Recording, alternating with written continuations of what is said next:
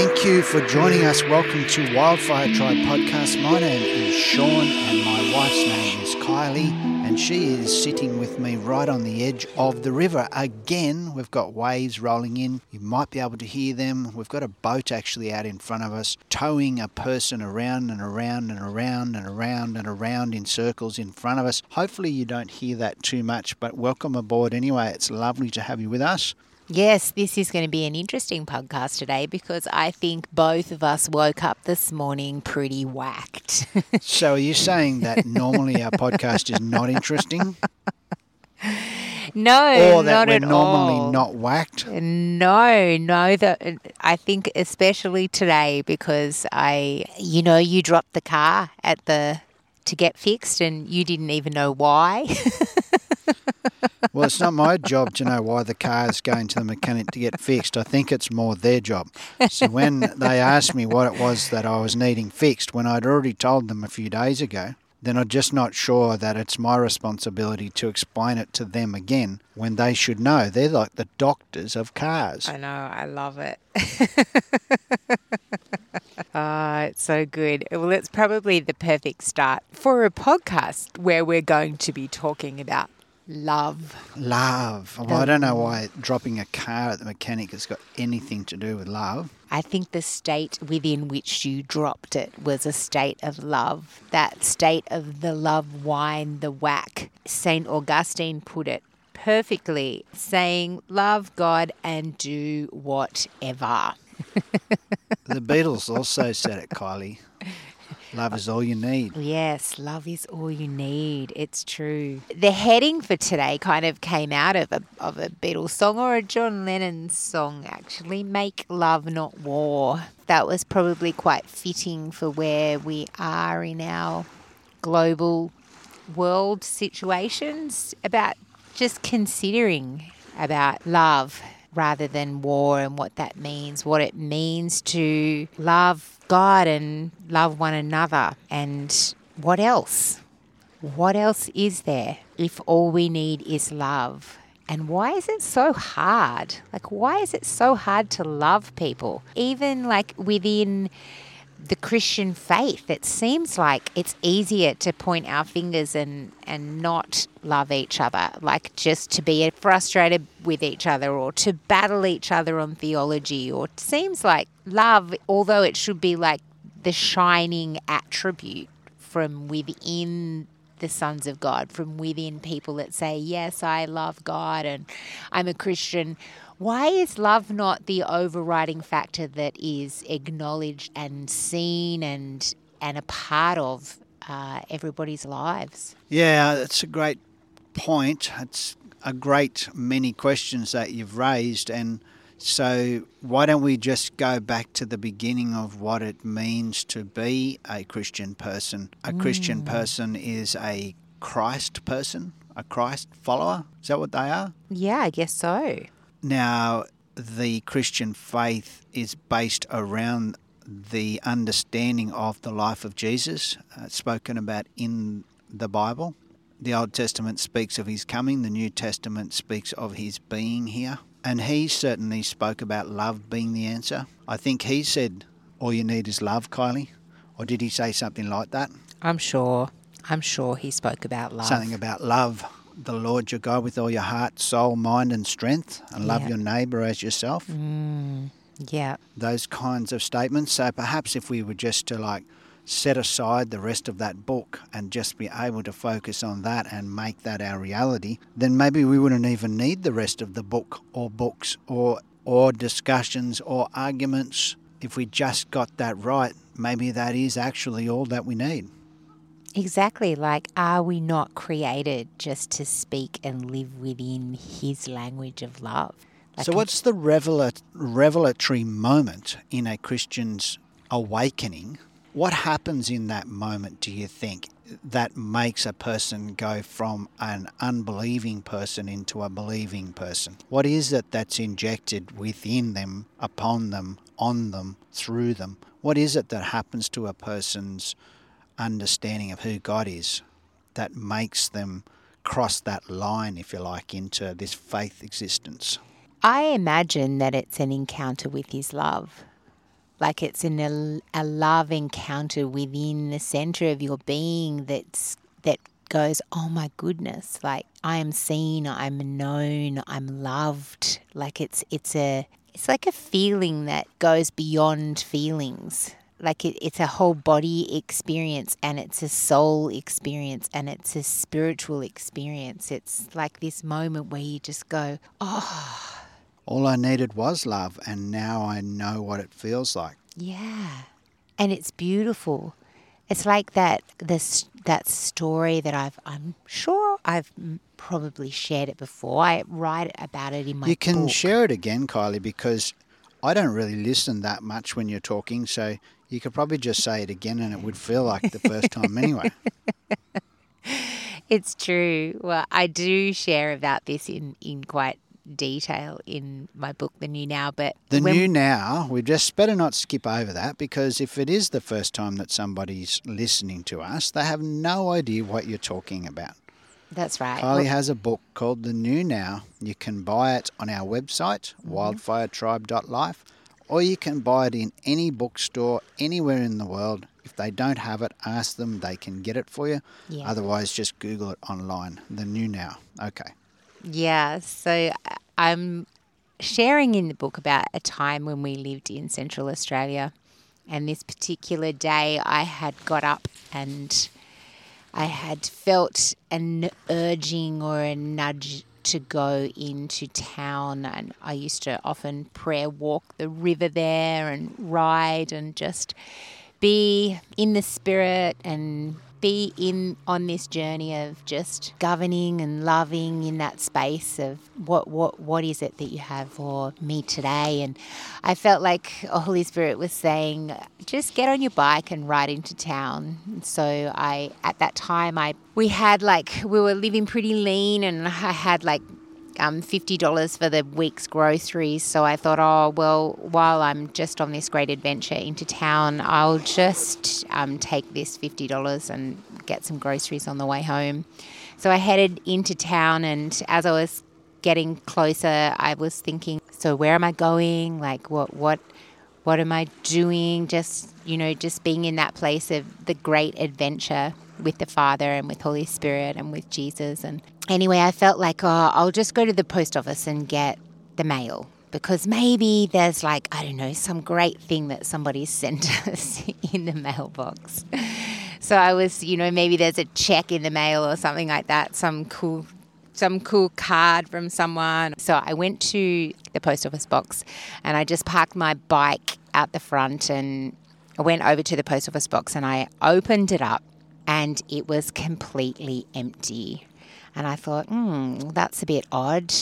You know, here I am, you brought me into town, there's nothing in the post office box. Like, I felt like this was the place I needed to come to. So, anyway, I went back over to my bike and then I just felt this stirring in my heart. Holy Spirit was just saying, turn around, see that young guy over there who's sitting on the bench out the front of the post office box.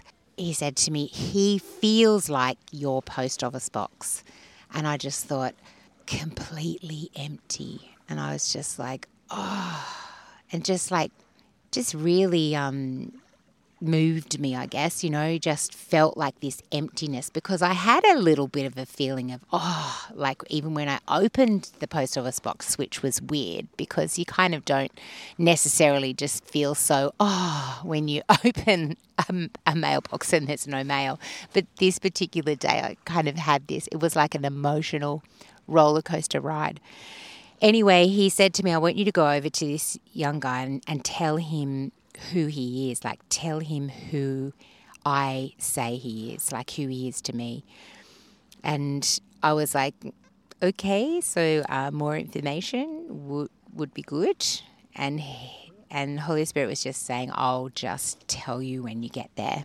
So at that point, I was thinking, well, I could just ride away at the moment, you know, because this is one of those kind of um, difficult situations where you don't really know what you're going to say and you walking up to somebody that you don't know and you've never met before. Anyway, so I just thought, you know, this is why I've come in here. And so I'm going to go over to this guy. And I walked over and I introduced myself and I said, um, My name's Kylie, and uh, God sent me over here because He wants you to know what He thinks of you, like who who you are, and in that moment, a, all, all I can describe it as is a river of love started to flow through me like I had n- never experienced before in a way where I was actually getting to be the channel with which his love for somebody else was flowing straight through me. And I was just getting to experience the essence and the feeling and the fullness of that love as it was coming out of heaven, or really was coming out of the center of my being because that's where he dwells. And it was filling up this young guy with his destiny and his future and his and and a hope and love just this beautiful undiluted love and anyway like he was crying and I was crying and it was like a really moving experience. And as it kind of came to an end I felt this nudging to that I needed to seal this moment with the fifty dollars that I brought from my groceries, and I was even even after this, I was just like in still in this little thing where I was like, really God, like what about the groceries? But then I was like, what am I doing? So I just took took it out of my pocket and I um, placed it in his hand, and I just said, you know, this is a seal on what was spoken today, and um, you know, over your destiny and everything, and it was just this moment of overwhelmed. Like I was so overwhelmed. I kind of was shaking. I got on my push bike. I just rode off down the river. I left this guy in tears, just holding this seal in his hand of the Father's precious love for him. And what a, a, a moment of transformation that was to see um, the hopelessness be transformed into this knowing that there was a Father in heaven that loved him in a way that nobody else could, or maybe no one else would. And it was just so moving and so beautiful. And I think it's one of those crazy things that we actually can be that in people's lives if we just choose to put down our differences put down our judgment, put down the things that we might think about somebody in that situation, like whether they do or don't deserve to be encouraged, whether they do or don't deserve the $50 or whatever it happens to be. And we just become that channel of love for one another that maybe that can bring transformation to our world in a way that we had never considered or that we've never known or experienced before. Do you realise, Kylie, that there are people in the world that uh, have never been told that somebody loves them? Yeah. Like, not even by their mum or dad? Yep. Yeah, that's it. They don't. So, in a world where that's possible, where somebody has not even been told by their mum or dad that, that they are loved, how is it then likely, or is it likely at all, that a person who doesn't know what it feels like to be told that they're loved, or maybe those people as well that are not only even not told, but certainly don't feel like they are. How do we expect a person like that to then be able to transfer love from them to anybody else? Exactly. I know, I think it's an expectation that is, it, it's something really that we need to experience. And if we're not experiencing that in our natural families and we're not experiencing that in our everyday relationships, it's difficult for us to experience that with God because we can bring our understanding of our earthly family relationships into our understanding of who God is. And that can that can cause dysfunction in that relationship really or even for that relationship to possibly not even for a person to see that they, there is no there is no God or there is how can God love them or because our experience of fatherhood or our experience of relationship hasn't been filled with love. So, why would somebody equate a loving relationship with a God when all of the kind of authority figures or people in their life that could have loved them haven't? unconditional love, the love of yeah. a heavenly Father who created everything that can possibly love you no matter what. You know, if you've never experienced love on, on earth, you've never experienced it through humanity, you've never been told it, you've never felt like you are, is it possible to know that you're loved by God? How would you know that? Yeah, exactly. I think it's only through encounter, really, that we can know it, isn't it? Absolutely. That's the case with me. Uh, because my, as I think back through my childhood, and my parents are still alive, I don't think they listen to this podcast. Uh, nevertheless, I just have to talk with authenticness at all times and transparency. I don't recall a time in my life where my parents have told me that they love me. I, I, it's okay for me if if I'm wrong, if that has happened and I don't recall it. I'm okay with being corrected there, but I don't recall a time, and therefore, outside of being told, then I'm reliant upon what it feels like. Do I feel as though my parents love me? I do. I think that the way that they've communicated over time has not been very naturally flowing for various reasons. Perhaps it's come through their relationships with their parents, etc., as well.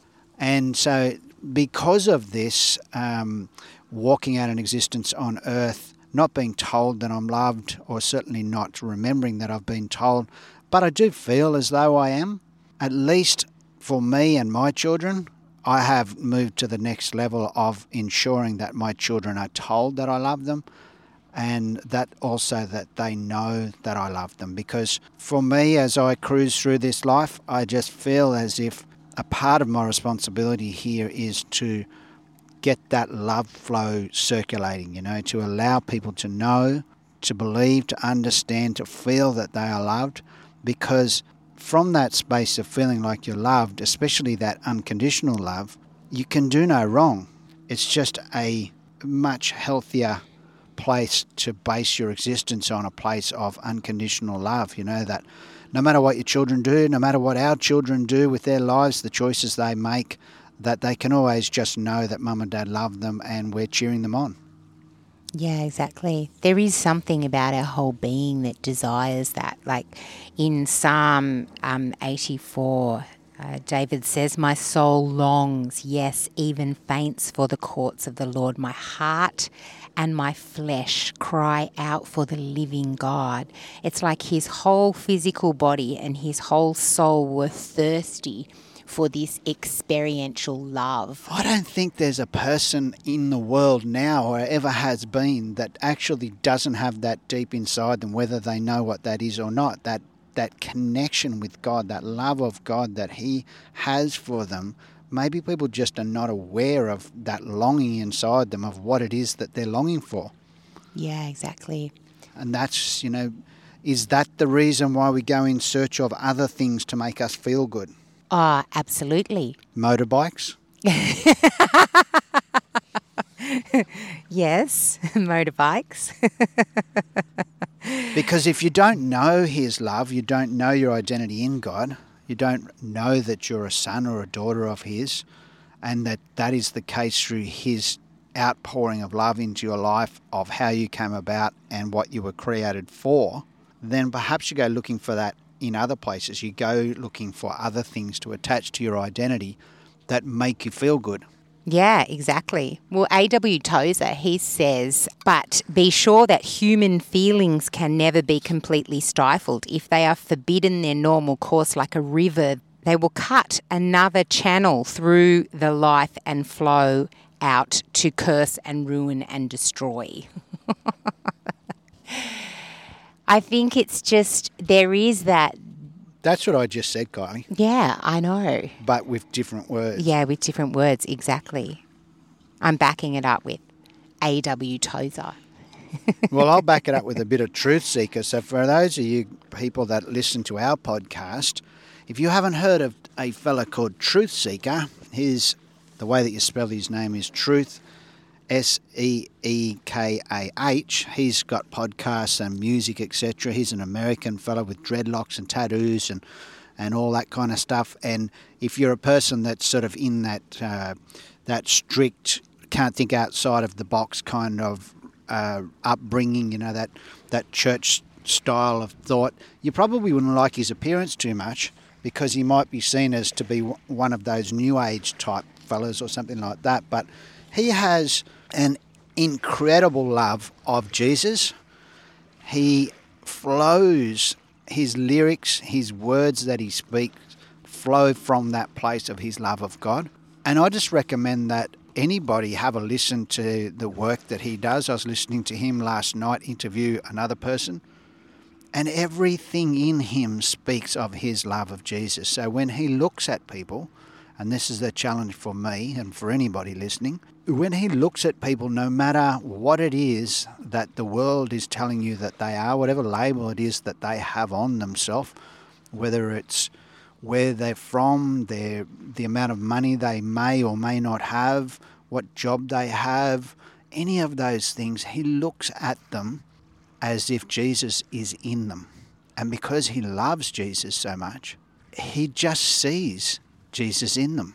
And I'm just imagine, as John Lennon would say, that that was the case for all of us. Exactly it's certainly it's a challenge for me when I think about that, when I think about my daily existence as I go about and as I see people come and go and quite quickly sometimes you sort of look people up and down and go, oh, gee, I don't want to go near them. They're a bit scary for whatever reason that it is to see beyond that initial appearance. Yeah, exactly. Well, John Lennon, he says in his song Make Love Not War, he says, Make love, not war. I know you've heard it before. Make love, not war. I know you've heard it before. Love is the answer, and you know that it's true. Oh, yeah, yeah. And basically, he just sings that over and over again. He's got a lot of love songs, Kylie. And he's also got Imagine as well. How about we do the definition of love? An intense feeling of deep affection, deep affection for someone my phone has come up with to have a warm personal attachment to or deep affection for. What is the love definition in psychology? The American Psychological Association offers a psychodynamic definition of a love, describing it as a complex emotion that involves affection toward another individual, a sense of tenderness, sensitivity to their responses, and experiencing pleasure due to another individual.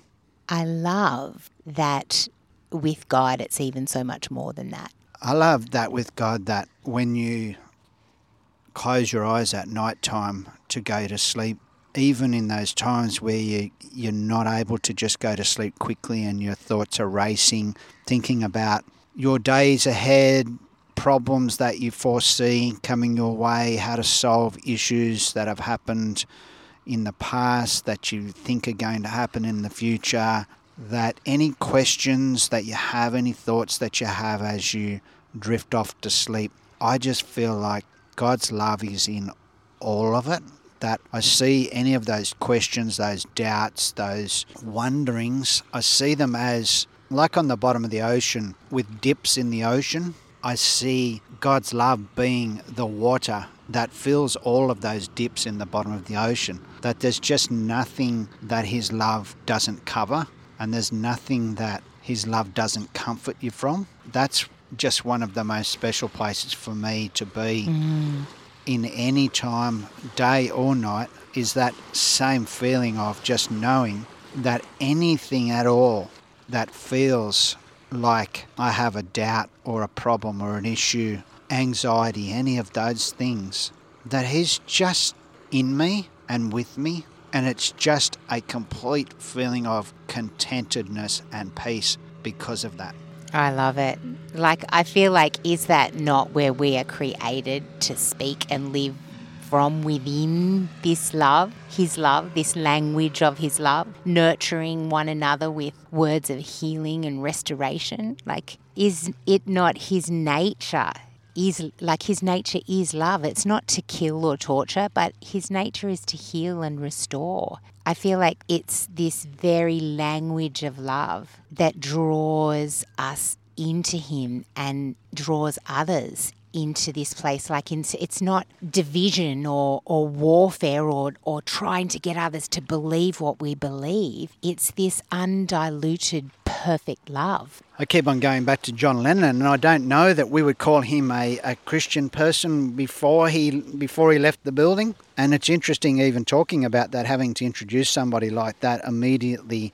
It's like this label that has to be on someone or not be on them. You know, you're either a Christian or you're not, or he was a Christian mystic or he wasn't, or he was just a plain old mystic, or he was New Age or Old Age or ancient spiritual, or all these labels we have for different things. But he was an artist an artist that was known by much of the world in his time and very famous and still famous to this day. So, all of these years later, I'll just go back to his song Imagine. Imagine there's no heaven, it's easy if you try, no hell below us, above us only sky. Imagine there's no heaven or hell. There's no division, there's no separation. Imagine all the people living for today. Imagine there's no countries, it isn't hard to do. Nothing to kill or die for, and no religion too. oh come no on religion. Wow. no Imagine there was no religion. There was no division between country lines. There was no place where I own that you don't and that I am and you're not allowed. Imagine if there was no division at all for no reason. Imagine all the people living life in peace. You may say I'm a dreamer, but I'm not the only one. I hope someday you'll join us and the world will be as one. Imagine no possessions. I wonder if you can. That's a John Lennon lyric there. Imagine no possessions. Imagine, Kylie, if just in the world right now, all of the motorbikes in existence, and there's loads of motorbikes in existence that certain individuals might own 10 or 15 or 20 or just even one that they don't even ride. Just imagine if that wasn't in their possession, but that was just there for anybody's use i know that I could just go and just find any motorbike and just and just take it for a ride and there'd be no issue because it's not a possession that belongs to anyone else or me. I know wouldn't it be beautiful Just ah. ride motorbikes mm. wherever, whatever kind you want, and just have the ability to just get fuel. And the guy at the fuel station doesn't even charge you because we're not all fighting over this thing called money 'Cause that we I want the most of. Yeah, because we live in this limitless economy of abundance in every area of our because we just love each other That's and there's no division, there's no separation. It's beautiful. Is it possible? Well, I was thinking perhaps, you know, with the whole Aren't all things possible? Yeah, I do think all things are possible, and absolutely it's possible. In fact, it's it's within our reach because as some of the old things are coming down, like war, war has to end because no one wins with war. There are no winners except for people that sell arms. There's no winners. There's no winners with war. It's just the guys right at the very top, isn't it? Who Yeah. we don't even know the names of, who benefit from this, Exactly. who don't get involved, who don't risk their lives. And I think as lovers of God and as people that call ourselves Christians or we're, you know, churchgoers or whatever that happens to be, perhaps our linguistic indo- indoctrination around the warrior is a little bit distorted. You know, faith warrior, spiritual warrior. It reflects and perpetuates this culture that is bent toward the certainty of power that war protects instead of risking that peace and uh, like risking what peace and love offers. Like this place of saying, oh, yes, but you know, we're warring in the spirit. We've laid down our weapons and we have embraced this place of love. And we've all embraced this place of love. What does the world look like? I've been thinking recently about our discussions with other people with regards to not drinking alcohol, drugs, smoking, all of those things, you know, those things that people attach to the religious side of things. You know, you can't drink, you can't smoke, you can't have fun. Basically, if you're a follower of Jesus or a lover of God, then these things have to go. I don't agree that they have to go. My experience has been that they just do go. My, my experience is that from drugs, drinking, and cigarettes, you know, because a lot of people outside of religion look at religious people as being like strict and uptight and having their lives in order, which is not true to start with. But they also look at it as being a place of strict adherence to rules because you have some knowledge of God. But my experience of drinking and smoking, which I have stopped doing three years ago completely, has just come about by my pursuing of Him. I tried everything within my power and read books. I did everything short of being hypnotized. I considered that to stop smoking and drinking. But I, in retrospect, when I look back at it now on the other side of it, I realized that the more that I came to the knowledge of God, and not just through reading books and or even just reading the Bible, but actually just walking out relationship with Him of every moment, the less of these other things that I seem to need to have. It's not like I even had to make a sacrifice, or it wasn't like it was a big effort where I felt like I had to do something to seek God's approval or to become a good Christian person. These things were just, for me, slowly but surely removed. And I can only attribute that to His love again. His display, His affection of love for me just removed those things from me and replaced those things that were ultimately very harmful for me with more of him. Oh, I love it. It's like um, the human condition or our way of life. It seems to like waver between our capacity for destruction and our capacity for the fullness of life or the fullness of restoration. It's interesting in Micah 4, there's this verse where it literally speaks of us refashioning weapons of war into garden tools. And I love this. It says, they will beat their swords into plowshares and their spears into pruning hooks. Nations will not take up sword against nation, nor will they train for war anymore, because everyone will sit under their own vine and under their own fig tree, and no one will make them afraid for the Lord Almighty has spoken. I feel like it's that beautiful picture of coming into the garden of our hearts where we walk with the Lord, where we understand that we're here to bring restoration and fullness of life and to be rivers of love to water the earth, and that we're not here to take up arms and try and get everybody onto our side. We're not here to try and prove that we're right and you guys over there are wrong, and we're going to fight the good fight until the enemy is crushed. That is done. Like, we don't have to fight that fight anymore. We're just called to love. Well, last night as I was going to sleep, and, and also just late last night thinking about this this upcoming topic today, I was just you know going through the motions that you do when you think about the things that you're going to talk about, and and ultimately for me, as I was thinking about it, I just think about God and particularly Jesus when it comes to love. You know that He would love humanity mm. so much that He would actually die for humanity. And I just think about the fact that the sacrifice that he made, not only did he make that, but he knew beforehand that that's what he was going to do. So he lived his entire life knowing what it was going to cost him. And I can't, I just cannot imagine me living my life from the beginning of the day I was born, knowing every day that it was going to culminate in a point of that terrifying time of laying down my life for everybody, not even just people that I, Sean, happen to have close to me and love, but everybody because I'm actually supposed to love everybody.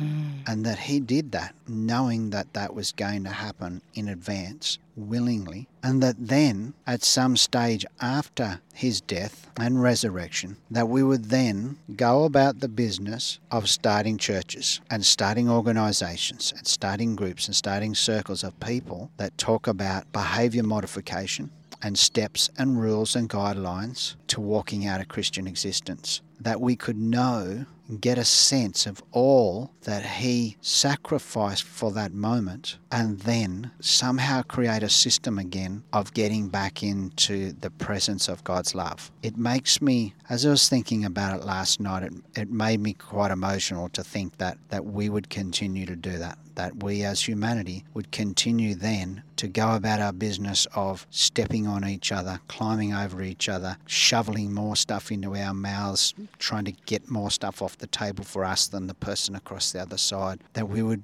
try to appear to be more righteous or more learned or more deserving of God's favor when it's already all done. It's like every action that we make, every action of greed, selfishness, war, all of these inequalities that we've brought about are really just like it's offensive. It's it's it's I just don't know. I don't have the words for it apart from it's offensive to think that that we could know about the sacrifice of God in human form and create a system around trying to get back to that point again. Exactly. I saw a, one of those quote boards this week and it stood out to me because of our topic. Jesus was not a Christian and Buddha was not a Buddhist. Muhammad was not a Muslim. They were all teachers teaching love. Love was their religion. Yeah, Jesus didn't come down to give us a new set of rules. He actually came down to earth and went through all that I just spoke of to abolish the need for any of those. Exactly. And the understanding that any of those are unachievable, unattainable, unnecessary, not required, never again, never ever. Yep. And anything that you do to try and appease an angry God or to, to get closer to Him, any action that you make that you deem as being a way to get closer to Him is actually not even required. Not not anything because it's already all done. It's like saying, Oh, okay, I appreciate the fact that you love me, Kylie, but I don't think that you love me as much as you say that you do, so I'm going to wash up the dishes tonight to show you that I love you. I don't mind if you do, by the way. but yeah, I totally, totally. I Kylie. totally, It's not true life. We're not. I'm not actually going to wash up. yeah, I, it, and it's so true. You know, there isn't any more that we can do to receive the love that is ours. My washing up the dishes occasionally just comes out of a place of showing you that I do love you. It doesn't come out of a place of me washing up to come into your affection. Yeah, that's right. I'm not doing it because I don't believe that you love me completely and I need to somehow work my way towards that. Exactly. In 1 Corinthians, it says, Love is large and incredibly patient. Love is gentle and consistently kind to all. It refuses to be jealous when blessing comes to someone else. Love does not brag about one's achievements, nor inflate its own importance. Love does not traffic in shame and disrespect, nor selfishly seek its own honour. Love is not easily irritated or quick to take offence. Love joyfully celebrates honestly and finds no delight in what is wrong. Love is a safe place of shelter and it never stops believing the best for others. Love never takes failure as defeat, for it never gives up. I was just thinking about love in the way of love being a gift too. You know, when, when you think about Christmas and birthdays, etc., like times when you visit people and you give them gifts, what if you were just to give people the gift of love, as in expressing your love for them through words or actions, Yeah. rather than feeling like you need to give them a box that needs to be unwrapped that really only has an impact for a moment mm. or an amount of time, but that words spoken in love towards somebody can impact a person forever. And it's like those, there are those la- love languages too, that each, each one of us is spoken to differently. Like we receive love differently. Like some people receive words far more powerfully, like their love language is those words of affirmation, those words of love, speaking that into their lives. But for other people, they love you to just be doing something, like you were saying with the washing up. For some people, those those actions of love speak really loudly. And for other people, they do like to receive gifts and not necessarily big, expensive gifts, but just gifts from the heart, things that are thought about, you know? I just want to. Re- I just want to um, subtract that comment I made before about like just giving words and you know um, speaking words and showing love because I actually think that I would love you just the same. Actually, I think I'd love you more if you bought me a motorbike than if you just said, "Babe, like you're looking hot today." yeah, I know, but all I have to offer you is is the the hot vibes at the moment. So you're just going to have to go with that. Yeah, I am going with that. I, I'm okay with that. Like that is sufficient to keep me breathing, etc. but for me, I do, I do think that ultimately, like your unconditional love of me, I would definitely feel like I felt that you love me unconditionally if you bought me like motorbikes. Well, I definitely vibe that you are a gift receiving person. Like, I wouldn't dare to go a birthday without you getting some kind of gift, although mostly you don't like the gifts that you get. it's Well, like socks is not a gift. I don't know about mostly, but but yes, you do give odd gifts sometimes. But I guess it's it's the heart behind it, isn't it? It's where it's the fact that you actually made the effort to go and buy the gift that you thought that I would like, that you really just bought for yourself to give to me because you thought that I would like it. God, that's a low blow. well, the other the other love languages too you know that are- chocolate that you buy for me that you love. I've never known you to not like any kind of chocolate. By the way, just happens that we both like some of the. It's just a chocolate. sacrifice of love, Kylie, that I just eat it sometimes and tell you that I love it because I'm just gesturing to you that I love the fact that you bought it for me. Yes, I know, honey. It's your sweet way of saying it's not a motorbike. the other love languages that there w- that there are too are quality time and physical touch.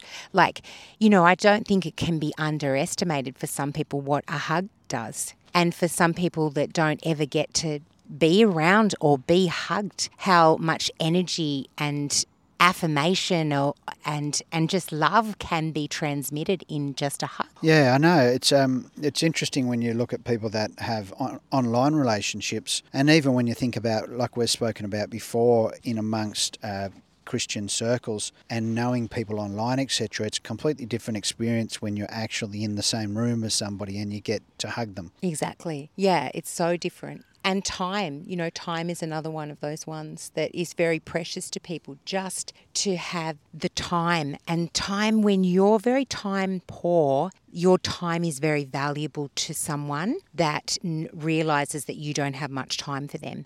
And when you actually give them a piece of your time, it's far more valuable than buying gifts for them or um, especially when they value just somebody taking the time. I remember when our boys, you know, were 15 and 16 and 17, you know, that kind of really hard stage for kids where they're. you Every know, stage is hard. well, I know every stage is hard, but there's like kind of an extra awkwardness sometimes in that period of time where you're becoming an adult, and it's where you really feel like there's the biggest divide between generations as well. It's kind of like, how do I understand these people that speak a different language? They communicate with their friends differently to what we ever communicated with our friends when we were that age. Like, there's a lot of those things that make it hard sometimes, or you know, their their interests are completely different to your interests. And the the thing that a lot of kids that age need is time. And one of the most beautiful gifts that I used to love was having to do the learner driver hours. And I and I remember that you know it, it just used to Alrighty, I'll just set this up, Kylie, just before you go on to the learner driver hours. For those people that are listening in the other countries outside of Australia, and there's 27 other countries listening outside of Australia already and counting, you may not know what Kylie is talking about.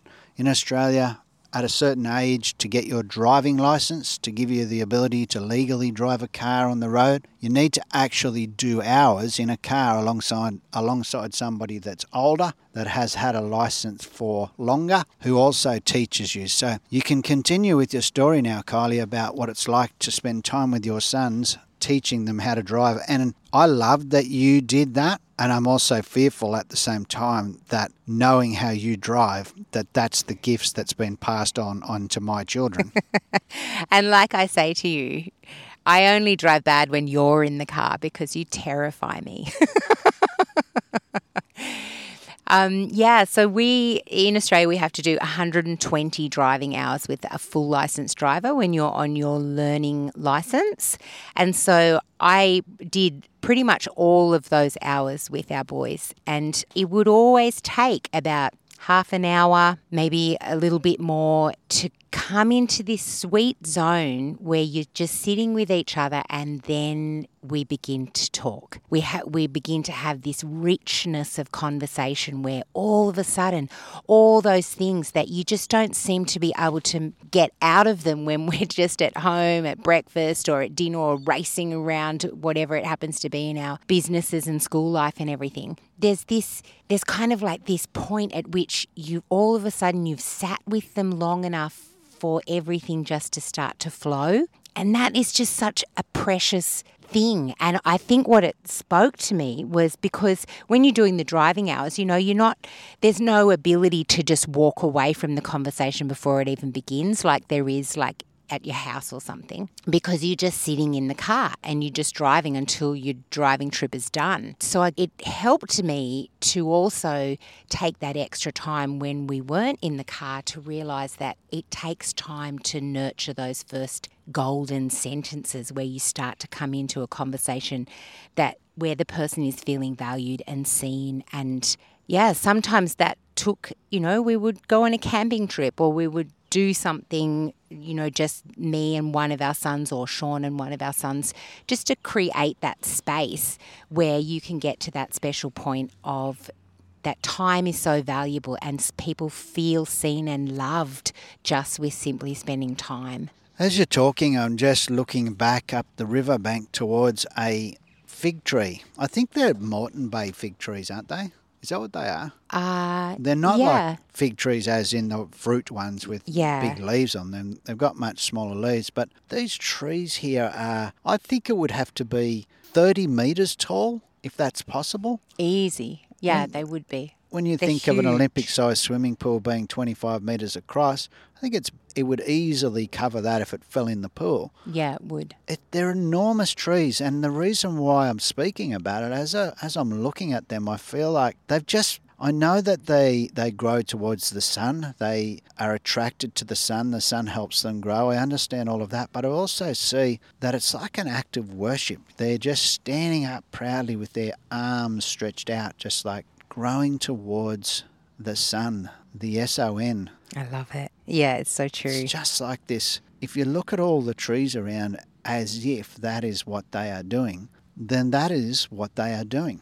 They are standing in worship. They're standing going, ha ha, look, here I am. Here I am to show you what's above. Here I am to shade you. Here I am to be a part of your life. Here I am for you to just enjoy. They're phenomenal trees, aren't they? Yeah, they're amazing. They are beautiful. I love this. Um, this is an extract from the Mirror Bible, along the lines of the same that I read earlier from Corinthians, but I love how this one frames it up. It is neither angelic eloquence nor the mastery of human language that persuades. It doesn't matter how poetic, prophetic, or profound I may sound, my conversation is reduced to the hollow noise of clanging brass cymbals if love's echo is absent. I could predict the future in detail and have a word of knowledge for everyone. I could possess amazing faith and prove it by moving mountains. It doesn't make me any more important than anyone else. Love is who you are. You're not defined by your gift or your deeds. Love gives context to faith moving mountains. It is not the point. Love is. Love is not about defending a point of view. Even if I am prepared to give away everything that I have and die a martyr's death, love does not have to prove itself by acts of supreme devotion or self sacrifice. Love is large in being passionate about life and relentlessly patient in bearing the offences and injuries of others with kindness. Love is completely content and strives for nothing. Love has no desire to make others feel inferior and it has no need to sing its own praises. Love is predictable and does not behave out of character. Love is not ambitious. Love is not spiteful, and it gets no mileage out of other people's mistakes. Love sees no joy in injustice. Love's delight is in everything that truth celebrates. Love is a fortress where everyone feels protected rather than exposed. Love's persuasion is persistent. Love believes. Love never loses hope. Love never loses its altitude. The quest for knowledge will be inappropriate when perfection is grasped. Now persuasion and every pleasurable expectation is completed in agape. Here in agape, my soul remembers who I am. Faith, hope, and love are in seamless union. Agape is the superlative of everything faith and hope always knew to be true about. Agape love. Well, that was a heap of words, Kylie, that like if you just had us read that out at the very beginning, we wouldn't have had to do any other words. It covers it all. Yet again, why would you wait until the end of this long conversation to rip out something like that that just covers it all? I know it's pretty cool, hey. Love comes from above like a dove and fits you like a glove. Yeah, come on. Well, agape is the fatherly love of God for us, his sons and daughters, or as well as the human reciprocal love for God. In Scripture, the transcendent agape love is the highest form of love and is contrasted with eros or erotic love and philia, brotherly love. So, if you've never experienced God's love, how do you how does how do you get some of that into you? How do you how do you come to that realization? How do you put yourself out there as somebody that doesn't know anything about what we've just been talking about, who's never experienced that? I would just start in a place of stillness. I just come into a place of just stillness. I just find myself like just sitting on my lounge or sitting on the grass in my backyard or sitting by the river or just sitting in a place and just with every piece of your being, take yourself into your heart and allow that little love gate within you to open so that you can receive His love that's already within you. It's already there and it's wanting to flow into your entire being. But through generational hurts and trauma and pain and a lot of things that happen through our lives and, and through the lives of our forefathers, often that little gateway within our heart has been shut. It's been closed. We haven't wanted to let it be open to receive that love. We've felt like we don't deserve it. We've felt like it's not for us. We're not good enough. But that's all a lie. And each one of us has one of those love gates within our heart that we are able to access, that we can just go in there and say, okay, Jesus, like you've made a way for me to receive this love that is flowing from within me, to fill me, to fill me from the inside, to fill me from the inside out. And I can just be with him in that place in the garden of our hearts. It's like laying down those weapons of war. You don't have to fight anymore. Not even the good fight. You don't have to fight any fight. You can just come into that place of come into the garden, trade those weapons of war for the tools of the garden, those beautiful things that can work the earth, that can turn the soil, that can open that place of goodness in the center of your being as you tend your garden with Him, as you plant flowers in there, as it becomes a place of life and beauty and goodness and freedom and kindness and hope and love. Yeah, wow. That was beautiful yet again. It's been a really relaxing, calming time down by the river here again today, speaking of God's love. Is there more that you have for us to speak about yet, Kylie? I just feel like pretty whacked.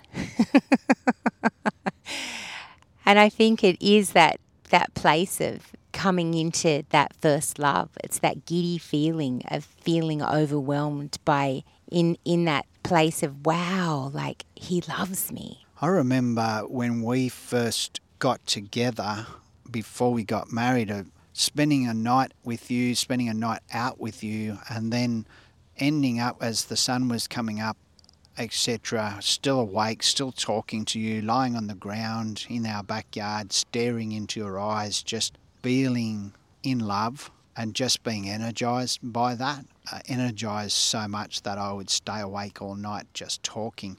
And that's that first love, isn't it? That's that love that conquers all else. That's that removes the doubts or the thoughts or the questions of anything else. Mm, it's so true. Yeah, I remember that night too. That just waking up, or not waking up because we didn't go to sleep, but just lying on the back lawn and looking up at the stars and the sun rising at the same time and just feeling that feeling of like wow like here's here's this person that sees me and acknowledges me and loves me for who I am right where I am. With all of the things that are I feel like are wrong and all of the things that you know could be better and all of those things that's that place that place where you feel overwhelmed you feel giddy and and and that's that's the love that God loves each one of us with. He lo- he just sees us. He's looking right into our eyes, just going, I just love every piece of you, exactly where you are, exactly like you are. Mm, so if you've never experienced that with God, if you've never experienced that moment of Him loving you with all of His being to the point where you're content just to be lying on the ground exactly where you are or whatever circumstances are happening around you that that you just know that that is true then this is what this podcast is about is trying to help you come to that realization that if you've experienced that before that that's not a one off that that is for you right now. And if you've never experienced that before that that's also available for you right now. There's actually nothing separating you from that except for your understanding that you probably think that you have to do something to gain that, but you don't. Exactly. And, you know, I feel like it is one of those things too, how it's easy if you don't allow yourself to, you know, put your guard down and experience His love for you. That you just want to experience the knowledge of God. You want to be in in the theology of what it is to be a Christian, rather than to have the experience of His love and Him capturing your heart and and you being in this beautiful dance with Him where everything else just fades away. It's it that's the place where we can come into where we can have no war. And where, loving where your neighbour as yourself comes out of that place. It does, because often it's like, well, how can you love the unlovely? What about murderers? We can't love murderers. What about people that, you know, all those horrible people that do bad things in jail? We can't love those people. Well, we actually can because he doesn't call us to love people with a reasonable love that is that we conjure up ourselves. He actually gives us his love to love people with. And that's the beauty of allowing him to love you is that then you realize it's that love that we've been given to love one another with, which is an which is an unconditional love. It's a love with no lines and barriers. It's a love that doesn't it doesn't look at race, it doesn't look at religion, it doesn't look at good or bad, it doesn't look at sin. Perfect it doesn't love. see any of those things. What does That's perfect right. love do, Kylie? Perfect love casts out all fear. All fear. It casts out fear of those people that we fear, we're afraid of, but we're actually called to love. Love, like, Love removes barriers, it removes chains, it brings people out of brokenness into wholeness. Mm, I love it. So, when you're talking about perfect love casting out all fear, it just brings me and my thinking straight back to the now, you know, the right mm, now. Yeah. If you can remove the fear of everything else by bringing yourself into the right now, this, this very moment, right now that you're in, as you're sitting or listening to this podcast, as you're out the backyard raking up leaves, or you're listening on your lawnmower right now, you know, that feeling of right now Everything is perfectly fine. I I am loved by God right now. Yeah. The new now. The new now. The new now is this perma place of love, the perma whack, where you realize you're always in His love. You're never outside of it. There's never, uh, oh, we're only loved when we do all the right things. We're, we're actually always loved. you mean we can run around and misbehave and do all the wrong things and still be loved? Well, the beauty of love is once you come into the revelation of His love for you, it changes everything. It's like you were saying before, it's like it's a, nat- a natural progression of walking in the fullness of His love, is all those things fall away. Those things that we wanted, we desired before that were maybe toxic or destructive or, you know, not good for us. They, they cease to be a shining draw card. And it's not you know? bringing something from the outside to in. It's not grabbing more of God's love by actions to bring more of His love inside of you to then be able to have it flow out of you. It's just knowing that He's already in you. Exactly. Yeah, it's so true. Yeah, it's beautiful. Ah, it's very special. So, just before we do draw to a close today, we thank you so much for listening to our conversation about mystical things, the mysteries of God, about the fact that He loves you unconditionally no matter what. There's nothing that you can do or have to do to make Him love you more. It's already overflowing in you and out of you. Thank you so much for listening to our podcast, our Wildfire Tribe podcast. We ask that you share it with people that you know. We ask that you go to our website, wildfiretribe.life, and that you interact with the Facebook and all the social media type activities on that website as well.